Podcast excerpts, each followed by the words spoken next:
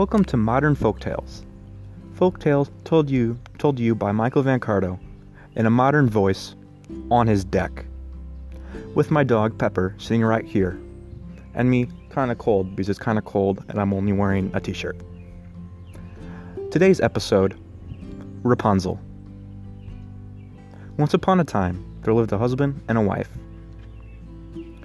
They've been trying for a child, but they have had no success thus far.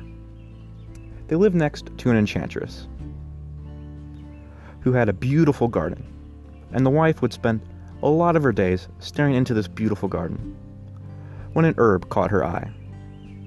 Rapunzel. She yearned for this Rapunzel.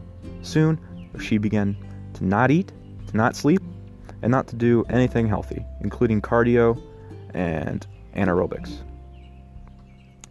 So, her husband, being the loving guy she was, would do anything to save her. So, one night, when the sky was dark, he climbed over the wall into the enchantress's garden, located the Rapunzel, and began to take it. When he reached down, he heard a scream. The enchantress was there. She said, Oh boy, how dare you steal from me? That is wrong and unjust. And then husband said, Please, let mercy wash over justice. You see, my wife has fallen ill, and this Rapunzel will save her. Now, the enchantress, being the reasonable person she was, said, Okay, I'll make you a deal. And the husband said, Let's hear it. And the enchantress said, I will give you my Rapunzel, but in return, you must give me your firstborn child. And, not wanting to lose his life, the husband reluctantly agreed.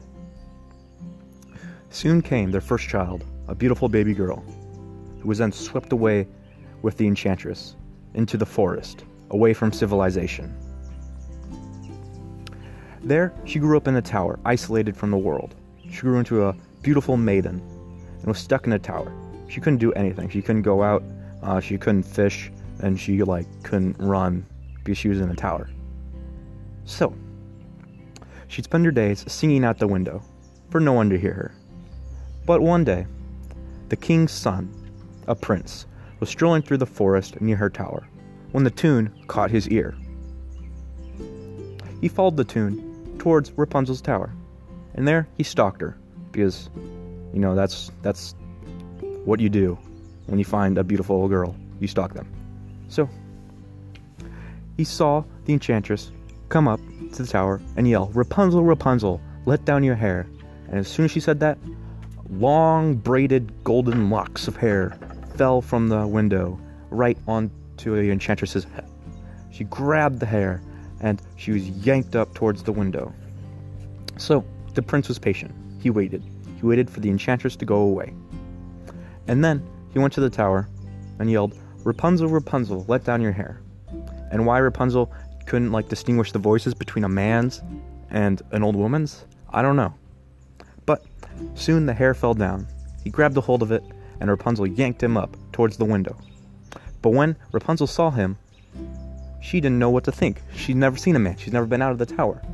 And then, so naturally, the prince saw her. She's like, and he's like, You're beautiful. I want to marry you. So he asked for her hand in marriage. And she said yes, because she also had feelings for him. And the two became lovers and then day in and day out, he would follow the same pattern. Wait for the enchantress to leave, and then yell, Rapunzel, Rapunzel, let down your hair. And this charade continued for God knows how long. Until one day, when Rapunzel was pulling the enchantresses up, she asked, Mother Gothel, why does it take so long for me to pull you up when I can pull the prince up in a breeze? And then the enchantress put the two and two together and realized she was having an affair. She's like, You awful child, that's awful. How dare you deceive me like this? You are banished from this tower. The, en- the enchantress then proceeded to cut off Rapunzel's hair and banished her to the desert. But she took the hair and tied it on a hook over the window. So when the prince came, not knowing that Rapunzel was no longer in the tower, he yelled, Rapunzel, Rapunzel, let down your hair. So, the tied on hair was let down over the window, and he was yanked up to the window. But to his surprise, he did not see Rapunzel. Yet, that's right, he saw an old enchantress, and he was so awestruck that he fell backwards because he's got horrible balance and fell down from the tower. But he survived because it probably wasn't that big of a tower, like maybe two stories. But he fell in a thorn bush and it pierced his eyes. So he stumbled around the forest blindly for ages until he heard the tune. The tune he heard when he first found the princess. He followed the tune to the desert, where he found Rapunzel and her two kids. How did he know that there's two kids? I don't know. He was blind. So he laid down on Rapunzel, and he wept, and so did Rapunzel.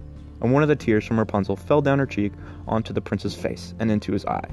Great way to change your pink eye, but no, he didn't get pink eye. His eyes were actually healed because Rapunzel has healing tears. You didn't know that? Well, Rapunzel's a superfood. You know, the greener your diet, the healthier you are. So, his eyes were healed. He then led Rapunzel and his children up towards the castle where he reigned as king and her as queen, and they lived happily ever after, until eventually I bet they all died of the plague or something. Well, I hope you enjoyed this first episode, and probably last, of Modern Folk Tales told by Michael Vencardo on his deck with his dog Pepper. It is now beginning to rain, so I must go inside and, I don't know, do something else. We are brought to you by no sponsors because this is not a company. I'm not releasing a new book or anything. Thank you, and yeah. Okay, bye.